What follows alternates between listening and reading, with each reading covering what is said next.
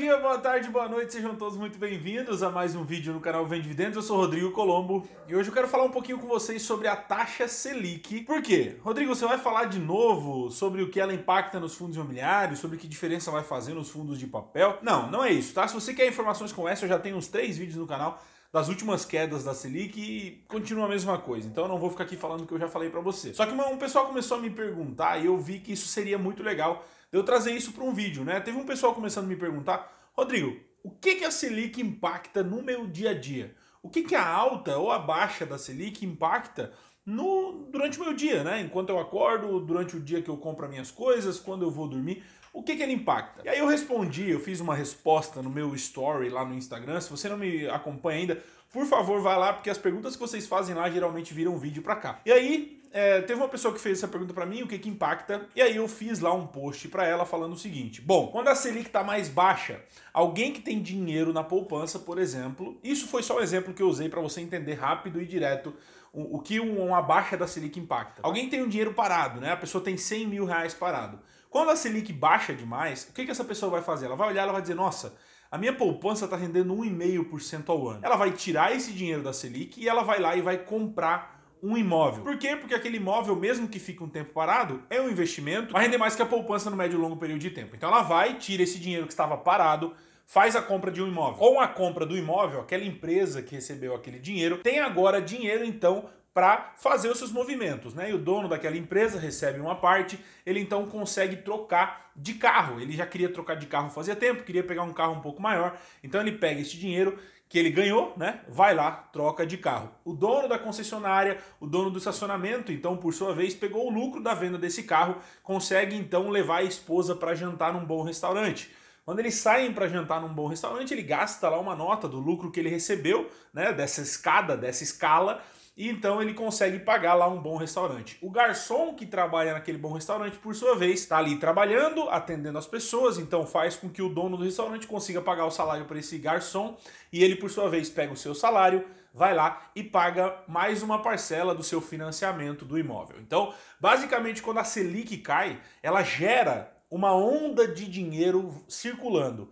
Quando o governo ele derruba a Selic, é para fazer o quê? O dinheiro girar. Quando ele vê que a economia está parada ou está parando, ele pega e fala: beleza, vamos reduzir aqui a Selic, vamos reduzir a taxa Selic para quê? Para que as pessoas possam voltar a utilizar dinheiro e o dinheiro possa girar. Então você viu nessa brincadeira que eu fiz, o cara que gastou 100 mil impactou lá no cara que gastou 400 reais de uma mensalidade do mesmo financiamento e às vezes até do mesmo tipo de produto. Então impacta em todas as classes. Mesmo que você ache que é só no investimento que acontece, não, não é só no investimento que acontece. Quando a Selic sobe ou a Selic cai, você naturalmente é impactado durante o seu dia, porque o dinheiro deixa de girar ou o dinheiro vai girar na mão de outras pessoas. Mas nem tudo são flores quando existe a queda ou a alta da, da taxa Selic, né? A gente também tem alguns detalhes, como inflação, como a queda ou a baixa do dólar, muita coisa acaba impactando. Então por isso que eu digo, a Selic ela movimenta todo o mercado, ela movimenta o dia a dia de todos os brasileiros, querendo ele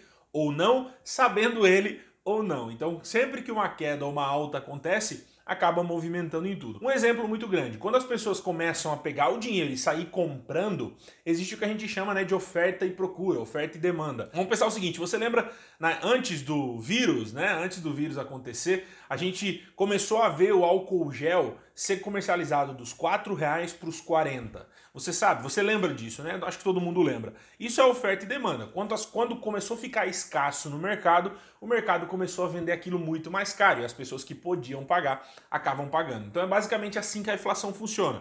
Quando tem muito dinheiro na jogada, as pessoas começam a comprar tudo e diminui o estoque. Diminuindo o estoque, as empresas passam a vender mais caro para se aproveitar desse momento. E isso causa a inflação, ou seja, as coisas ficam mais caras. Se tem menos açúcar na prateleira, o açúcar fica mais caro. Quem pode, quem não pode pagar, quem não consegue pagar mais caro, acaba ficando sem açúcar. E assim acontece. Sempre que existe a alta ou a queda da Selic, impacta nisso também, impacta no aumento ou na queda da inflação. Por isso que não é simplesmente deixar a Selic em zero e cada um que se, que se vire. Não é porque senão as coisas se descontrolam. Por isso que em alguns momentos, como que a gente está vendo agora, a Selic vem baixando para quê? Para que as pessoas façam o dinheiro girar. Mesmo parado em casa, as pessoas podem tirar o dinheiro lá e fazer ele movimentar e ajudar, né, a auxiliar a economia a voltar a andar. E por isso que provavelmente essa Selic ela não vai ficar por muito tempo.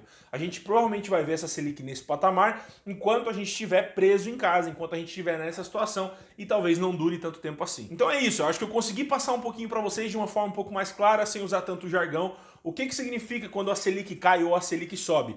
E um último ponto que eu queria deixar bem claro é que quando a Selic cai, as pessoas passam a gastar mais as pessoas passam a investir mais. As, investir mais que eu digo fora, né, uh, uh, fora da poupança, fora do dinheiro parado. As pessoas passam a comprar mais. Então você que é sócio das lojas Zener, da Magazine Luiza, da Estec, de empresas como essa, por exemplo, quanto mais a Selic fica assim, mais as pessoas giram dinheiro, mais as pessoas gastam, mais as pessoas usam dinheiro e fazem a economia girar. Então acaba que a, a baixa da Selic também impacta nas empresas da bolsa que acabam lucrando um pouco mais com isso, dependendo do período, dependendo de como a economia está, porque não, só, não é só esse fator que vai dizer isso, mas dependendo de como a economia está, isso gera também uma bola de dinheiro enorme entrando nas empresas de capital aberto e em todas as empresas do país, fazendo então o dinheiro girar e você também ganhando sendo investidor de empresas. Então, se você é investidor, se você está com medo, fique em paz, fique tranquilo. Vamos ver como vai acontecer nos próximos meses.